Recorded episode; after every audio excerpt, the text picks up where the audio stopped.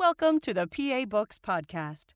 PA Books is a production of PCN, the Pennsylvania Cable Network. This program features interviews with authors of books on Pennsylvania people, history, sports, business, nature, and politics. We hope you enjoy this podcast.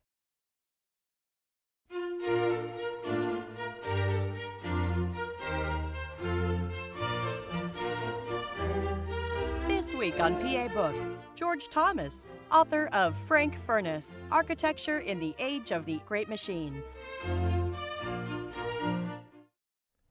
George Thomas, author of Frank Furness, Architecture in the Age of the Great Machines. Why'd you write the book?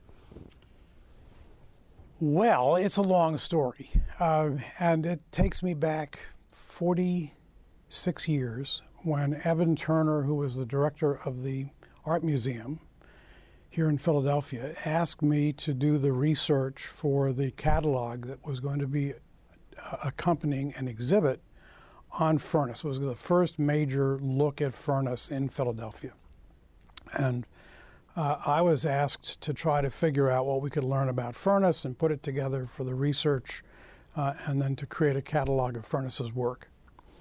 And when we began this project, Furness was known for about 40 pretty incredible buildings, and everybody assumed that he was just some sort of wild maniac. And I began, I was a graduate student in art history at Penn at that point. And I was using the new computerized databases and systems that got me into different sources, and I'm discovering that there are all sorts of resources that no one's ever looked at.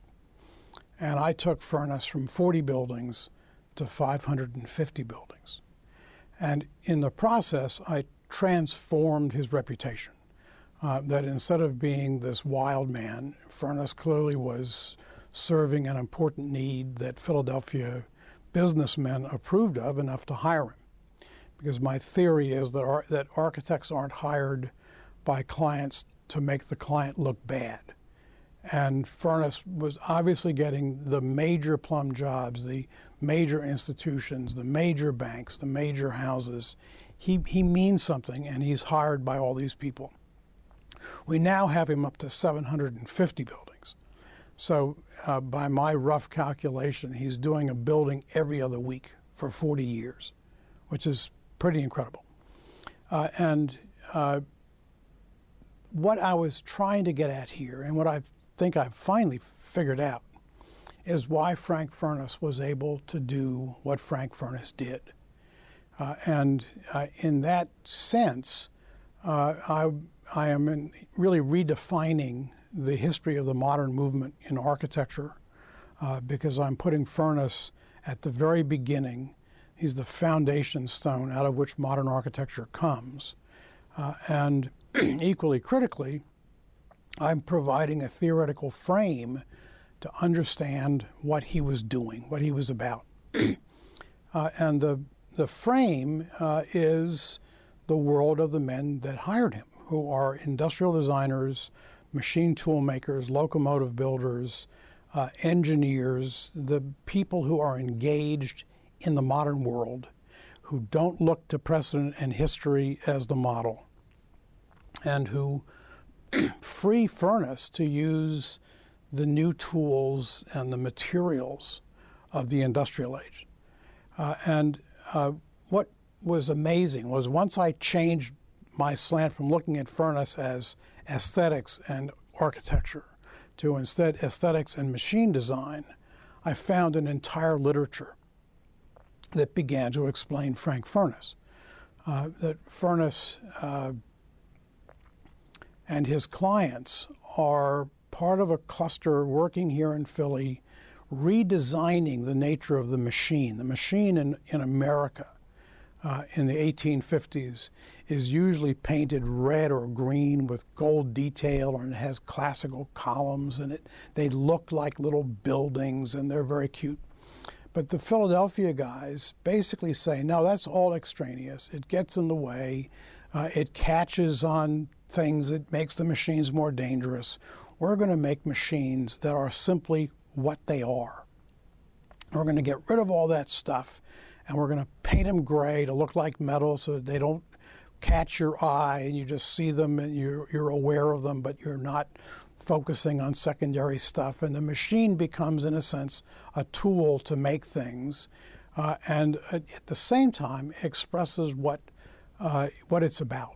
So how did the design of the machines translate into Frank Furness's buildings? His buildings work from the same principles, and that's what really got me looking again. I had just done the restoration of the library at Penn that Furness did in the 1886 to 91, and we had restored it in the late 80s, early 90s, and I was still sort of working through with the Robert Venturi office a lot of the issues of that design. And I began to realize that this was a building that was designed perfectly to solve the problems of a library. It didn't look to classical temples. It wasn't trying to be a French library, a gigantic limestone-clad behemoth. It's actually looking at Philadelphia factories. And I did an article about this in 2000 for the Historical Society of Pennsylvania, where we were looking at the state of Pennsylvania as a work of art, and Furness was our architectural example. And I realized that the library has a gigantic tower out front, and it's a tower that serves all of the vertical transportation, all of the people going up to the third floor lecture hall, all the people going to the second floor library, as well as all the people coming into the library itself. And I was looking around and I thought to myself, this is what a factory owner does. He puts everything in one place, the toilets, the vertical stacks, everything is all in this one thing. And then he clears his factory floor so that the floor is able to be laid out exactly as you need it for your machines, or in the case of the library tables and the workspaces and so on. And I began to realize that, in fact, this was what Furness was doing with his really great buildings. Is he's looking at the problem. He starts with logistics. How do people and things move in and out of the building? He lays out a plan that responds to that. The Academy of Fine Arts here in Philadelphia is a great example. The public on the Broad Street entrance, the art students who are always art students, as far away as possible from the paying public in the back corner. And then in the real center of the back, a gigantic freight elevator that lets you lift those gigantic works of art up to the second floor gallery, but also let you lift a horse for the Academy students drawing up to the studio level, because horses don't do steps. So, I begin thinking about, okay, this is what Furness is doing. And if you really analyze his buildings and you start with the question of the plan, and then you move through the layout, and then you move to the way that it is articulated as form and detail, you suddenly realize this is a very different thing. He's not looking at what everybody else does. He's looking at what the problem tells him he needs to do. And that's a big idea.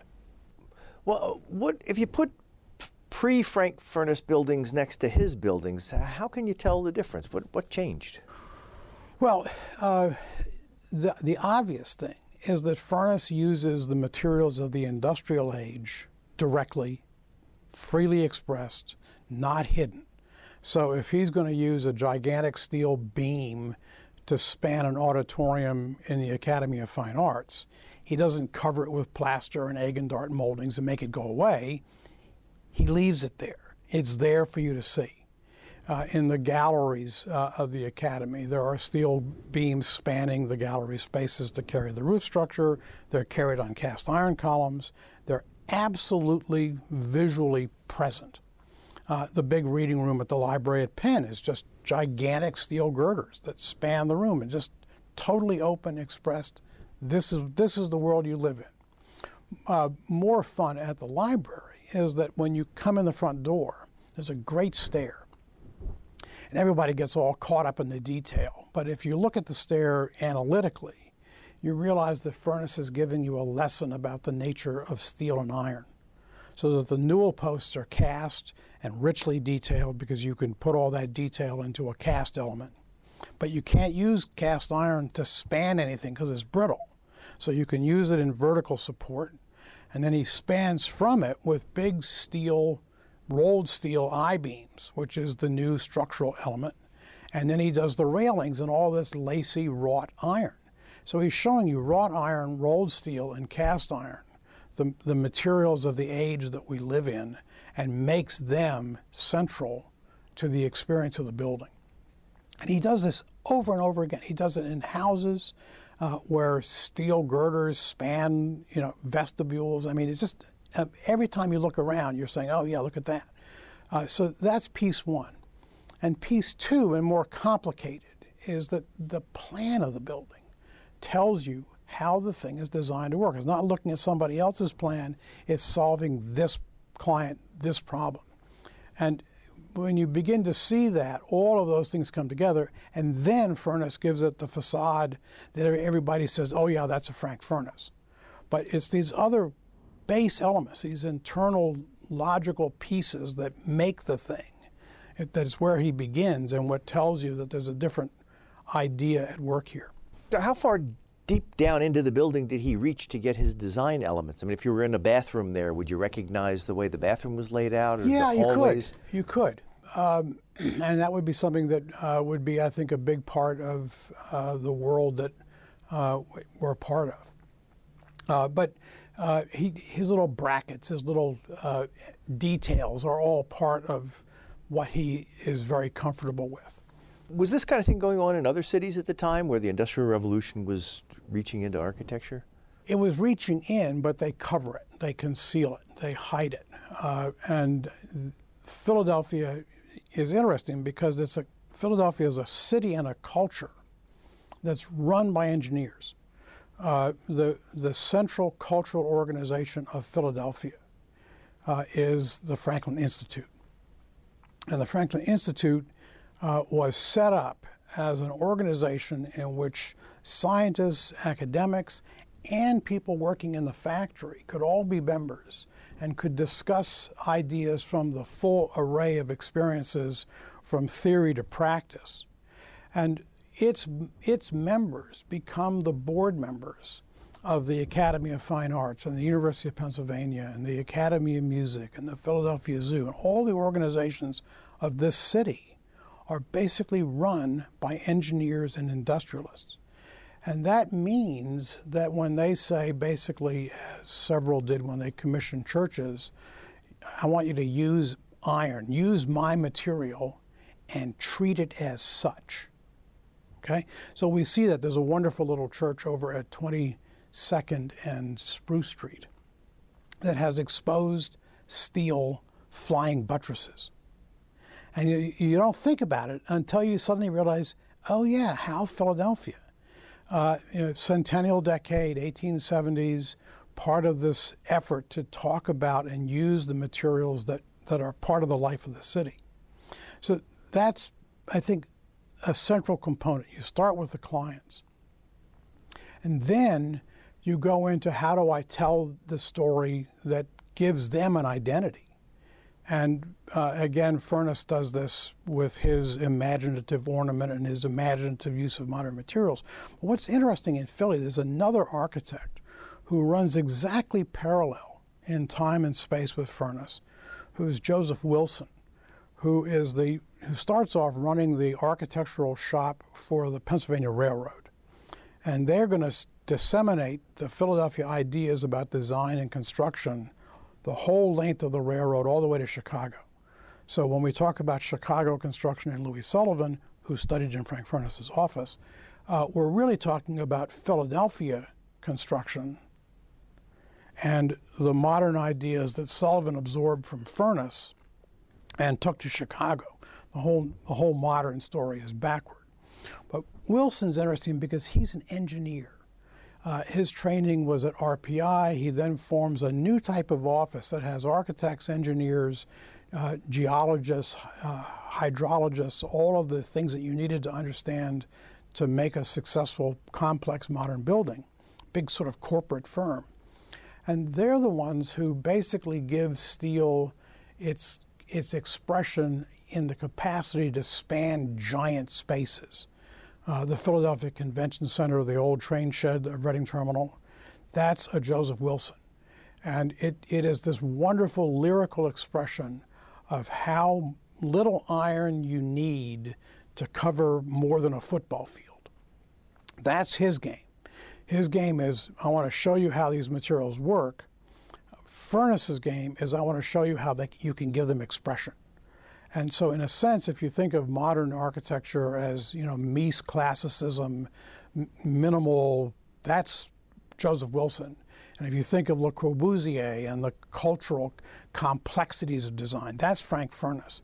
And those two ideas come out of this city in the 1870s, 1880s, and 1890s, and really shape where modern architecture will go for the next 150 years. So if you had walked around Philadelphia, and would it have looked different than other cities? Totally. If you went to New York, Chicago? Totally. And it looks so different that people from those cities couldn't understand it and hated it. Deeply, deeply incensed that Furness's buildings didn't look like, you know, the classics, didn't look like the Gothic history that they were all celebrating. And the critics are vicious. I mean, there's the line, the Furnessic reign of architectural terror. And you say to yourself, I guess he didn't like it. But what's amazing is that when they get inside Furness's buildings, they suddenly say, oh, wow, look at the perfection of the light. Look at how lovely this interior is. Look how the galleries at the Academy are perfectly top-lit with no shadows. Isn't this amazing? And they don't realize that the building that Furness did on the outside was necessary to get the light in to where he wanted it on the inside, in the way he wanted it. Because their model was, let's start with history. Let's start with what we know. And Furness, working for these industrialists, is free to say, no, not so fast. We've got new tools, new capacity. Let's go in new directions. The other piece, and this is something that I always come back to, is that Furness's father's closest friend from childhood, five-year nursery, through the end of his life is Ralph Waldo Emerson, the American philosopher. They're both Boston kids who go to Boston Latin and then Harvard, and then are both Unitarian ministers for a bit, and they summer together as families. They are totally connected. And Emerson, in the 1830s, realizes that America ought to be different than England and the old European cultures. This idea of old Europe isn't new. And Emerson is saying, turn your back on the past, forget Europe, make your art out of the locomotives and the steam engines and the machinery and the nature that is part of the world you live in. That's where the American democracy ought to make arts that everyone understands because it's part of the culture we live in, as opposed to something learned from some other place. And Furness hears those ideas all through his childhood. And his father, when he lectures to the AIA, uses similar ideas. And Frank is, you know, as a minister, as myself, I'm also a preacher's kid. And I know that I would once in a while hear a line in a sermon of my father's and say, oh yeah, that makes sense. And Frank, I think, actually would sit back once in a while and say, oh yeah, okay, I can do that. So architecture critics, you use the phrase, we're seeing him as a violent destroyer of time-established norms, yeah, as opposed to architecture critics saying, hey, here's something new. Here's something, exactly. Because, again, architecture is a cultural narrative, and it's something that we learn about as history. We, you know, write books about it, and we do all sorts of things that are designed to put it into a frame of understanding. And the usual way we get at it is, what are the prototypes? What are the sources? And Furness isn't looking at that. Furness is ignoring that. Furness is initially sort of juxtaposing lots of stuff from other things onto buildings, and then as he gets, sort of figures out what he's doing, he is able to start from the plan, express the plan, make the building be what it is. And they don't get it at all. But because his clients do get it. How are his clients ahead of the architecture critics? Because they're engineers. They don't care. They've never read an article about architecture. This isn't who they are. They are looking at how they make machines. The frustrating thing with this book, we had a big battle over the title. There's an architectural historian from Los Angeles who originally came over from Great Britain named Rainer Banham. And he wrote a major book that we all read, Theory of Architecture and Design in the First Machine Age. He's talking about the 1920s. And I wanted to call this Frank Furness Architecture in the First Machine Age, meaning the 1870s. And I couldn't do that because I just felt it would be too unfair to Banham and people wouldn't understand what I was talking about. But that's really the point, is that Furness is working in a city that has a different visual culture. The problem for Philly was that we didn't have the media that told the story. So the first American major architectural publications come out of Boston, Old History, Harvard, the boys, giving you the sort of standard cultural narrative. Furness makes it into the 1876, the first year of the American Architect, and is never published again. Then architectural volumes, publications moved to New York. And New York is much more looking at fashion and Paris and French design. But they're not interested in the new particularly. That's not their thing. And so, in a sense, he doesn't have a cultural voice that can defend him. And the people that come down from other cities and look at his work just can't understand it. What's interesting, however, is that the folks in Chicago got it, and they continued to publish him because Chicago is also a new culture. Chicago is run by people who are interested in logistics. The big catalog companies that are building the gigantic warehouses that they're going to distribute, Montgomery Ward stuff and Sears Roebuck and all, they're all out there. They have a different worldview, and it's one that's pretty close to the Philadelphia worldview. So Furness is understandable from Philly to Pittsburgh to Cleveland to Chicago, and he works basically along the Pennsylvania Railroad all the way out there. And his pupils do the same, and there's a real vocabulary. Everybody gets it. The Inland Architect, which is the Chicago magazine, publishes Furness on a regular basis because he's part of the world. But to me, what's important about Furness is not only what he achieves, but what he also, the people he educates, the people he trains. Because in every way, what we think of as modern architecture in America comes out of his office. That Furness teaches in Philadelphia, Will Price, who does the great Atlantic City reinforced concrete hotels, the Tramore on the Marlboro Blenheim, and then railroad stations all the way to Chicago, and has a satellite office in Indianapolis, which is an industrial center. The industrial culture and Will Price and Frank Furness are all together. And you mentioned Louis Sullivan. And then Sullivan is in his office, and Sullivan, of course, has that kid, Frank Lloyd Wright, in his office. And when Wright is designing Rodef Shalom Synagogue, Beth Shalom Synagogue up in Elkins Park, he comes to Philadelphia and tells stories about what he remembers about Frank Furness, who had visited the Sullivan office in the 1890s, and he was this dramatic, charismatic figure that Wright remembered, just like it was the day before. And if you look at Beth Shalom and you look at the spiky roof and the expression of the new materials and all that stuff, it's a Frank Furness grandchild. And he looked at the library at Penn, which Penn was about to tear down, and says, it's the work of an artist. And at that point, the dean at Penn says, ooh, can't tear that down. Well, you mentioned there's something like 750 of his buildings that you've discovered. How many of them are still standing? Probably 250 or 300. So actually a lot. What's interesting is, in a way, he's like Antonio Gaudi in Barcelona, that when you look at Barcelona, you go to see Gaudi, and you say, wow, this is great stuff. Furness's buildings tell the same type of story for Philadelphia 20 years earlier, and covering the beginnings of the Victorian world that Gaudi comes out of. My guess is that a number of those Spanish architects actually came to the Centennial, saw what Furness was doing, took it back to Spain as part of what they're doing in the 1880s and 90s.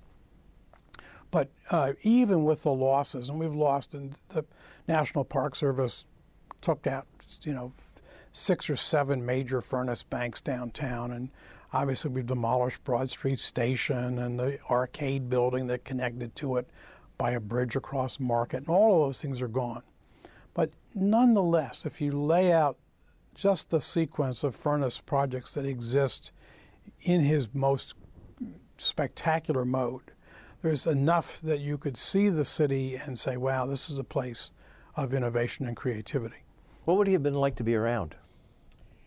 He was loved by men. He was a guy's guy. He had been he was the cut up in his studies in New York. He went into the cavalry during the Civil War and became a military hero. Won the Medal of Honor for. Was at Gettysburg? No, he was at Gettysburg, and he designed their monument for his troop there.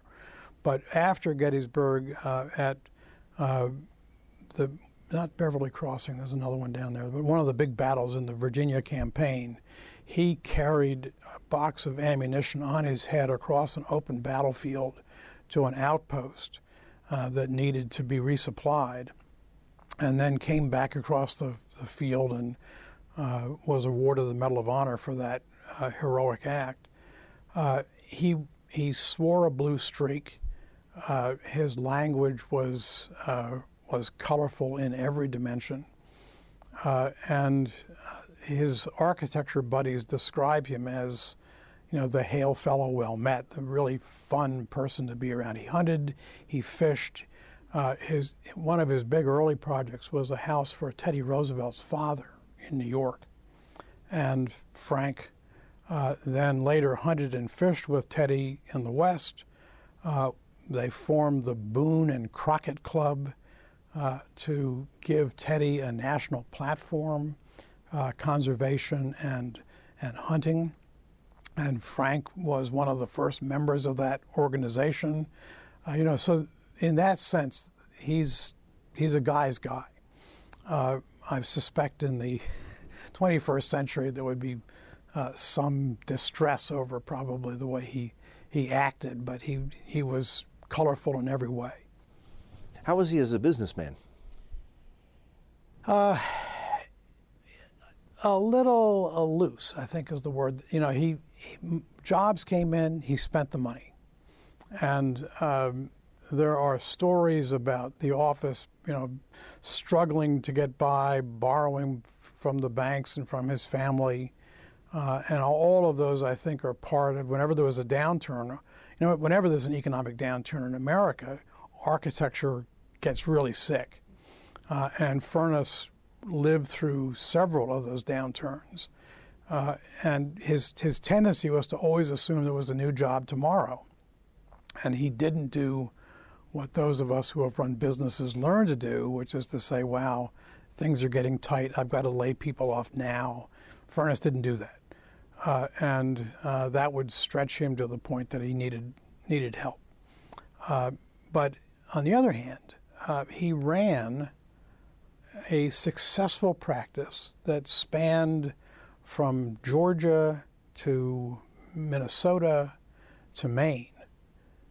And his clients hired him over and over and over again. So in that sense, he was someone that they all liked working with. Now, his company was Furness and Hewitt. Well, it started as Frazier, his teacher, Furness and Hewitt. And then Furness and Hewitt ditched Frazier while the academy job came up, and Frazier was in Washington looking for work, and they entered the academy project without him. Not a nice thing. And then Furness and Hewitt split while the academy job was going on, because Furness was clearly going in directions that Hewitt was not comfortable with. And then Frank ran it as his own business, just Frank Furness, until he hooked up with one of his draftsmen who was really well connected in the main line, Allen Evans, so he became Furness and Evans. And then in the 1880s, they added & Company, and that became the firm that continued all the way into the 1930s. But it's always Furness's instrument. He's the lead designer, he's the lead thinker. When there's something new, he's on it. When there's something sort of standard, a kid in the office will get to do it. But he's really the man. Now, the difference between architecture and other arts is that if you want to do an oil painting, that's one thing. Right. But to be an architect, you have to persuade somebody to let you build a building for them. And they have to put real money into it. So how do you get started? How did he get somebody to trust him to do the first building in this new style? He got people to trust him because he was connected. His father, as the Unitarian minister, with connections within his own congregation. When the Unitarians in Germantown wanted a little church, Frank was the logical guy to do the little church. And his brother marries the sister of a major Philadelphia industrialist. And when he wants a new house on Rittenhouse Square, Frank does it. So the early projects are often about people he knew. But once he got rolling, people came to him because he gave them something that stood out. The amazing group were his banks on Chestnut Street. Banks in 1870 were all the same. They offered the same services. They were individual banks. You couldn't say, oh, it's more convenient for me to bank out here on the main line with the bank downtown. There was one bank downtown and a different bank on the main line. So every bank, in a sense, has to get your attention. And Furness's banks got your attention. They screamed on the street. They beat their chests. They elbowed the neighboring buildings out of the way. They made you see them. And they became tremendous advertising that led people into the building. And the line of banks, every bank from 1871 on, becomes more expressive, more flamboyant, more in your face. And people wanted that. That's what they're saying is, hey, I want my building to stand out. How am I going to get you in the door? Furness got you in the door. And then he shifts into understanding the new technologies, the new possibilities of the age. And he begins to get into questions of heating and ventilation and can I move heated air in a way that will pull cool air up from a basement when I don't have regular air conditioning? And the answer was, yes, I could. He could. The Academy, with its glass roof, creates a superheated volume of air up there. You ventilate it. It pulls air up from the basement into the galleries. He'd been doing the same at hospitals, so that the Jefferson Hospital building has the same type of ventilating opportunities. And Furness becomes supremely good at figuring out how to make the building really meet your needs. And I think that's a huge part. This is not just flamboyance. This is also a building that uses the systems of the contemporary world to best effect. And he does big ventilators on the tops of buildings. And even if they don't look like what you'd expect, on the top of a library or on the top of a veterinary hospital, because he wants you to be comfortable. He puts big skylights right over where you're working, because in the pre-electric light era, and the pencil on a big ledger, you had to be able to see what you were doing. And so Furness gave you beautiful light to work in. He really thinks about what's going to go on, and he makes the building serve that. I want to ask you about one sentence you have in here. Whimsical touches continue to the end of his career, suggesting that Furness liked being the class clown so long as it brought attention to him and his clients. Yeah. How can you look at a building and say, oh, there's a whimsical touch? Well, there are little pieces that you see. There's a couple of houses on Walnut Street that have a sort of a keystone that has a sandblasted ornament, And when you look at it one way, it's just a sandblasted ornament. When you look at it another way, it's actually a drooping mustache and drooping eyes, and you suddenly see a face there. There's a house over, a twin house over on Spruce Street that has a big lintel, and in the center of the lintel is a little triangle that looks like a nose, and right next to it is the sort of googly-eyed little double eye that we all know from, what was it, Kildare was here, remember that? Oh, Kilroy. Oh, yeah. Kilroy was here. That little cartoon thing. Furness turns that into something that is on lots and lots of buildings. And this is the house for children of one of his clients, and he just sort of threw a little goof in there. And I think he just loved the fun of it, loved putting these little bits in to make you look, to make you pay attention. And he did this from the beginning when he was in Richard Morris Hunt's atelier in New York in the 1850s. There are wonderful stories of him caricaturing everybody in the class, and they're all giggling and chuckling, and then suddenly they stop, and Furness keeps on drawing, oblivious to the fact that Hunt has come into the room. And Hunt is basically sort of looking aghast and then sees the humor and then has Furness caricature him. And so this is actually a family art. His father, William Henry Furness, the Unitarian minister, was a known and noted caricaturist. And then Frank continued it both in his buildings and also in very unflattering drawings. There's a wonderful book of his drawings that, instead of saying to be destroyed on my death, it says to be opened on my death. Which, you know, you're thinking, okay, this is who he is. Was he famous at the time outside of the circle of people who were building buildings? He was wildly famous in the centennial decade. People came to Philadelphia, saw the centennial, saw. He designed a lot of the centennial exposition buildings. Some of the buildings there, but mainly his stuff was all over the city. He did the Brazilian Pavilion, which was this fabulous piece of flamboyant design in the main Centennial Hall. But they were all Wilson brothers. They were all, you know, the systems guys using systems to make inexpensive buildings. But by the time the Centennial happened, the Academy of Fine Arts was built. 5 or 6 of his big banks on Chestnut Street were built. A number of his houses are built. And he's the show. And when people, you know, describe Philadelphia architecture in the American Architect and Building News, they say that the really important influence is this new guy, Furness. By the 80s, he's being ignored, except that you see his buildings here being imitated in Kansas City and Salem, Oregon.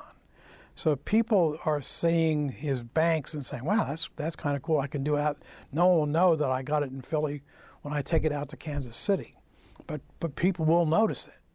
And so that piece continued. And there is a long discussion in the 80s about the Furnessic design, about the fact that he has his own style, his own manner. In Philly, that's good because people accept it. And out of town, it's the Furnessic reign of architectural terror. So it's not good. And then by the time he dies in 1912, he's almost forgotten. He's described as an architect and Medal of Honor winner. And they're really much more interested in his Civil War heroics than they are in his design. We should talk about a couple of the buildings that you mentioned earlier. And yeah. The one that you focus on in the book a lot is the Pennsylvania Academy of Fine Arts, which is still standing. Yeah. What's significant about that? How did you get the job? Well, that was it's one of those, again, interesting situations. He was up against a group of architects, all of whom had connections to the board of the Academy. And Furness had a connection to the board as well. His brother-in-law was in charge of the building committee. But the real answer to the Academy job is that he and Hewitt figured out how to do what the Academy wanted. They wanted, on the first floor, Northlight studios that would give you that nice even illumination that artists liked in their workshops. And upstairs, they wanted blank walls with a skylit roof to let the light in for the galleries without having art or light in your eye as you're looking at the art. And Furness figures out how to make that possible. Because the big problem is if I have a wall along the street and I have a glass roof above it, how do I carry the wall above the glass roof? And the usual method would have been a big arcade of stone or brick, which would carry the upper level, but it would block all the light coming into the studio. And Furness figures out how to do basically a big steel truss sitting on the fin walls between the studios that carries the gallery level and doesn't interrupt the light at all. And that brilliant piece of contemporary design was the thing that really made them say, wow, this is the building for us, and they selected his design.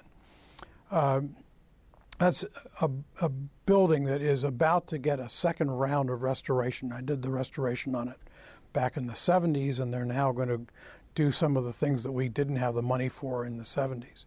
But it is the building to see. If you want to see an early Furness, that's the building. And then the other really great building that we restored in the late 80s, early 90s with Venturi Scott Brown is the library at Penn, which is the next round of his ideas and tells the story of how a modern library ought to be formed, shaped, and work. And the wonderful thing was that when we did the restoration of that building, it turned right back into an absolutely fabulous library to work in. It was as good as ever, and it is the most popular place to work on the Penn campus. At exam time, you can't get a seat. So that's a pretty neat thing. And then there are houses scattered around. Rittenhouse Square has 15 or 20 of his houses. And if you walk around and look, you'll see the Hockley House and the funny twin house with the googly eyes for the Fraser kids, and there's a wonderful house on Rittenhouse Square, and they're scattered all through, and you begin to say, oh yeah, there's another one. So he did private houses for individuals? He did lots of private houses. He was, country houses, resort houses, houses in Maine, houses in Cumberland Island and Georgia, everywhere. Was he expensive? He can't have been that expensive. He did a level of design and detail, particularly in the 70s stuff, in which he designed the stencil patterns for the ceilings and the paneling for the rooms with cutout details, and dining rooms with lobsters and bunnies in the paneling to tell you that we're here to eat things. And furniture, there's an amazing table down at the High Museum in Atlanta that came from the Roosevelt House in New York that has giant stork heads spearing frogs as the legs for the table. I mean, it's incredible levels of effort and detail. And they all hired him to do it. So. Now, you mentioned if you want to see early Furness style, Pennsylvania Academy of Fine Arts, so can you look at buildings and see how his style evolved? Oh, absolutely. Because he does change. The early ones are, violently colored, sort of red, white, and blue flags. I mean, the Academy is red, white, and purple with an enameled panels and ornament overhead. And it is just as an amazing array of colors and materials that you can imagine. The library is on the outside. The library at Penn is just all red. Everything's red. It was one of those funny things that when we were working on the restoration, Penn had gone to what we call the single bucket theory of paint, that the dorms were all limestone trim, so they did limestone paint for the windows. And at the library, they just used the tan limestone paint for the library. It looked wrong. The library was red sandstone, red brick, red terracotta, red tile roof, red copper, and when we did paint analysis and scraped down on the paint, we got down to red paint. So the whole thing was basically, if you think of your Sherlock Holmes, it was a study in scarlet. And it was designed, it pulled things together, that Furness is much more interested in the volumes and what they tell you than in the surface manipulation. And so that's a classic building from, you know, the late 1880s. And then if you go out to Bryn Mawr, to the Baldwin School, the old Bryn Mawr Hotel out there is a fabulous building from the same period in which Furness is really looking at industrial architecture to represent the Pennsylvania Railroad, which is the client. Did the materials available to him change over time, so that the technology, so he could do things with later buildings that he couldn't do with earlier buildings, either with electricity or plumbing or yeah, all of those things are, that's part of what's going on, is that the 1870s are this period of enormous transformation. Gas lighting has come in. We're now about to go in the 1880s into electric lighting, interior plumbing, steam radiation for heat, all of that stuff is happening. And it's Furness's job to incorporate them in a way that makes the building work as they're learning how to do these new things. The one thing they didn't have was forced air conditioning, but he even figured out how to pull air up from the basement and cool a building that way. So, yeah. One of the buildings you mentioned was the Broad Street Station. Yes. Can you talk about that? Well, that's a building that I guess I was in when I was about 8. And I don't remember it at all. It was enormous. It was the headquarters and the downtown terminal of the biggest railroad in America. And it was the railroad in America that set the industrial standards. It called itself the Standard Railroad of America, not meaning ordinary, but the one that makes the things work. And they had built an earlier station opposite City Hall, beginning in 1881 by Joseph Wilson, who had done a very workmanlike little Gothic building. And Furness is given the task of basically quadrupling it, of building an enormous addition that was going to handle some 24 trains simultaneously coming in on the elevated rail tracks, and then also house the office workforce of the railroad that is now some 10,000 miles of track going to Chicago and St. Louis, and the whole eastern part of the country was served by this one railroad. So Furness's task was to make something that would look okay with what Wilson had done earlier, make something that was enormous, to say we're enormous as important, and more brutally, to contest, in a sense, with City Hall across the street, which everybody already recognized as a sinkhole of corruption for the vast expense that was going into this building. And so that's all marble. Furness's is industrial brick and terracotta, the materials of the industrial age. How did the size of the Broad Street Terminal compare to the size of City Hall? The main office block was about a third the size of City Hall, but the train shed extended for 5 city blocks behind it as one enormous structure with one clear span steel roof over the entire thing, so that it was a roof that would have held the whole Reading Terminal roof inside it. It was just unbelievable, vast thing. That was so big that they had to cut streets through and under it. The whole structure gets the name the Chinese Wall, the Great Wall of China that cuts Philadelphia in half, because they had this big viaduct that got to the trains. The game was to get the tracks off the street. They didn't want people and cars and horses and everybody colliding, so they elevated the whole thing, which then creates the wall, which then required cut-throughs at, I think, 15th and 22nd Street. And otherwise, you were out of luck and had to go around and go through those narrow things. But the building was gargantuan. And what's fun about it is that it was also, in a weird way, romantically beautiful. Painters of the day celebrated the views of the inside of the great shed and the steam and the smoke of the locomotives filling the space. And you know, there are numerous views of this thing that make it clear that to the artist, this was the modern world. This was energy and, you know, the titanic forces of an industrial age being unleashed in service to people. And it was an astonishing building. The train shed burned in 1924, so they just had open tracks. By 1930, they were building 30th Street Station, and the expectation was that Broad Street would be demolished. They built Suburban Station to get you downtown.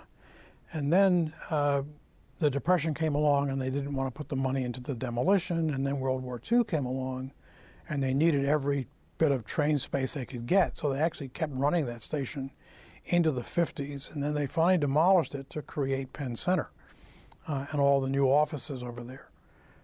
And, you know, back and forth, you say, well, it would have been fun to see that. But in the end, Philadelphia needed new downtown offices, and it was probably a better use of the space right in the core of the city to have the 15 or 20 office towers that are there. The one wonderful thing, there's train people are really wonderful because they're really into their train things.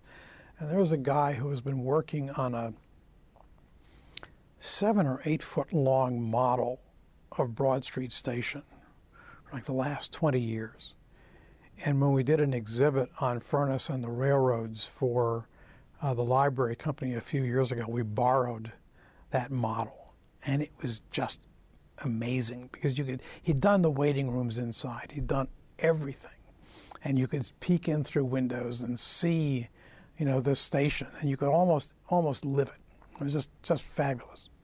When you look at buildings in cities now and the styles that they're built in, is there some continuous line of evolution from Frank Furness to buildings today, or was his style there and cut off and switched to something else? No, it switched, but the genes of it are there. That when you see architects, and in Philadelphia, we talk about the Philadelphia School. We talk about Louis Kahn and the Richards Medical Research Laboratories at Penn and the various buildings he did around the world, the DACA Capitol and so on. When you look at Lou Kahn's buildings, they are buildings that reflected the ideas that Furness had, that Furness basically said a building ought to look like what it is. It ought to be a machine for solving the problem. Kahn's buildings got that perfectly. And even though the ornament is gone, the detail is simplified, when you look at a Furness building and you look at a Kahn building, you can see the relation. Mitchell Jergola, who did the wonderful United Fund building on the Parkway, clearly we're looking at Furness and understanding what he was about. The Venturi office, Robert Venturi and Denise Scott Brown, again and again came back to Furness references. Bob wrote the introductions for my early Furness books because he was so, you know, in love with what Furness achieved, saw the power of the ideas. So these are all things that are very much part of the world that continue. They continue in a different way. We work at a different scale. We work with different materials. But when you really lay out the genealogy, when you look at, you know, Furness and Will Price over here on the East Coast, and then George Howe, who comes out of his office and does PSFS, the Great Modern Skyscraper. I mean, that is a classic Furness building. Every function is represented and distinct. The PSFS building is a classic Furness building, because when you put them side by side, the one looks so stark and liney, and the others are more ornate. But look at the street, and you've got the shop front at the bottom, and then the gigantic banking office above it, and then the materials change, and you go to the office tower, which is the speculative office tower. Each piece is defined in the same way that Furness did the library. Every function is expressed and represented. The materials are part of telling you the story. Howe is a partner in the Furness office and saw Furness's designs and got the ideas that then continued in the way that he used materials in PSFS, that Furness would, on a big square pier, if you wanted you to go in one direction, he'd use black on this side and white on this side. Because he isn't talking about the pier as a uniform classical object, he's talking about it as a directional tool. And Howe gets that. Howe understands that. So these ideas pass through, they change with new understandings of design, but Furness is at the core of the best work that's still being done. You did an entire book on the Pennsylvania Academy of Fine Arts? I did. That came out last year, and in that book I call it First Modern, and argue that the Academy is in fact truly the first modern building to work from logistics as the basis of the design, to incorporate the new materials of the industrial age, to design a building that was flexible and adaptable, and that still 140 years later is a superb art school. It was my sense that, you know, we all got sort of used to it, but nobody asked the question, why is it important? The answer is it's important because it unleashed the world of now. And Sullivan is in the office as that building is going on, and a lot of what Sullivan took from Furness, you see in Chicago, bits and pieces of the Academy all over the place. So much fun. Did architecture critics ever warm up to Frank Furness? They did. They first of all did as someone in conflict, the romantic hero, rejecting the normative world, which they all wanted to be in the 60s. And then when we did the big exhibit at the Art Museum in 73 actually was the exhibit, they began to see him in a much broader way because we introduced them, the public, to the entire range of his work. And they saw him as more than just the class clown. Now he is one of the icons of American architecture. When they did sheets of great American buildings, the Academy is one of the four great American buildings that gets its own sheet. So we've had an effect. You said this is your fourth book on Frank Furness? Yes, tragically, but I'm hoping it's the last. Frank has led me on a merry chase, but the fun of it has been that he's made me look and finally understand the architectural culture of Philadelphia. Once that happened, I was able to see him in a new way. Well, we are out of time. We've been speaking with George Thomas. He is the author of this book, Frank Furness, Architecture in the Age of the Great Machines. Thank you very much. My pleasure. You've been listening to a podcast of PA Books, a production of PCN, the Pennsylvania Cable Network. Full episodes of PA Books, as well as other PCN programs, are available to stream with the PCN app. Visit PCNTV.com or the App Store for details. Like us on Facebook.